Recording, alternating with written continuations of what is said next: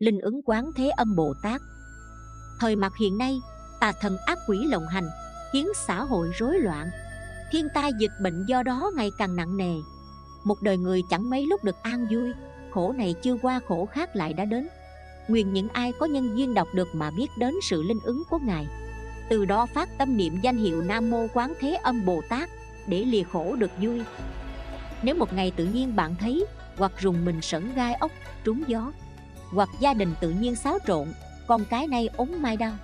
Hoặc trẻ nhỏ nửa đêm hay quấy khóc, hết thảy triệu chứng này đều do bị ám phá mà ra.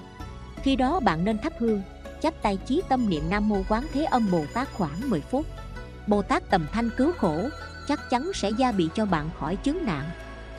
Quán thế âm trừ quỷ. Theo dạ đàm tùy lục, nhà một ông kia ở vùng giang hạ lập đàn cúng. Có bé gái hàng xóm đi qua đó xem cô bé đang đứng thì thấy một con quỷ to lớn ào tới, bắt cô đem nhốt trong buồng.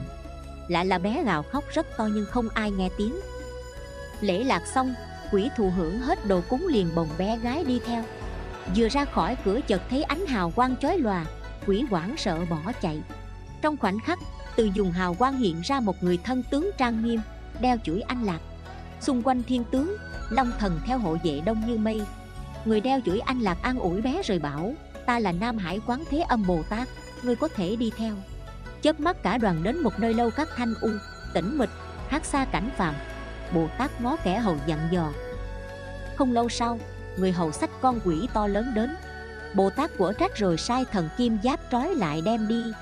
Là có một người đội mão vàng đến khấu đầu bái yết bồ tát và thưa, mẹ cô bé này ăn chay trường thờ phật.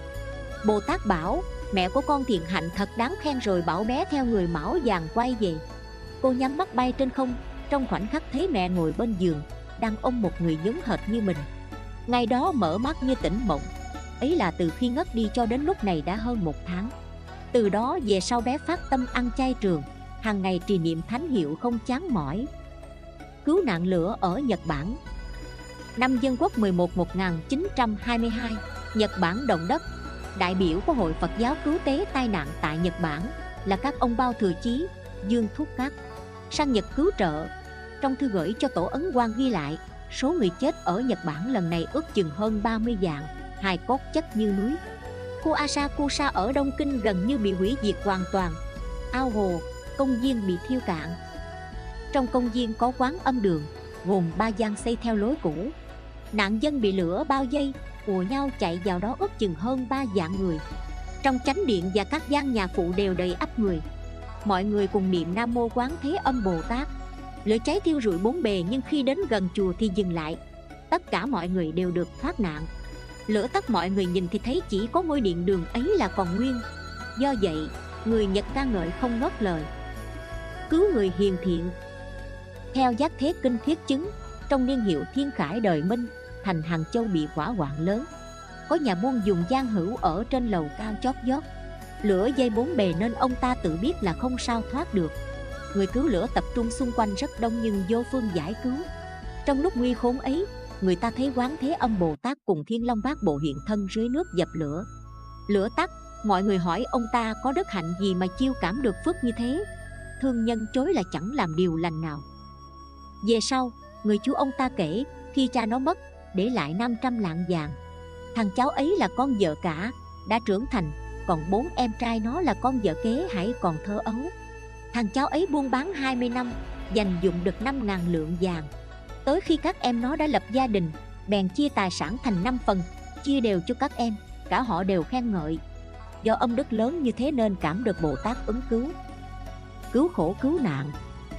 Theo dị đàm khá tính lục, đời minh, trầm văn tung khi làm quan ở triêm hóa, sơn tả, có bạn đồng liêu. Ông này còn mẹ già, không con lại sắp phải dân chiếu sang tây tạng. Cám cảnh tình thế của bạn, ông trầm khẳng khái đi thay. Vượt qua bao nhiêu khó khăn hiểm trở, ông tung cùng mấy người tùy tùng mãi đến 3 năm sau mới quay về. Người nghe chuyện đều khen ông là người đầy nghĩa khí. Trong số những người theo hầu, trung thành nhất là hạ tường.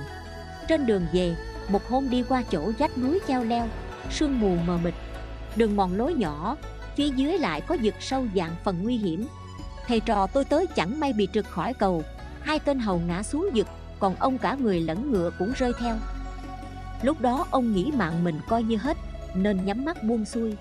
Trong giây lát cận kề cái chết, Ông chợt nghe thấy mùi thơm sượt mũi, Liền mở mắt thì thấy mẹ quán âm ở giữa mây mù.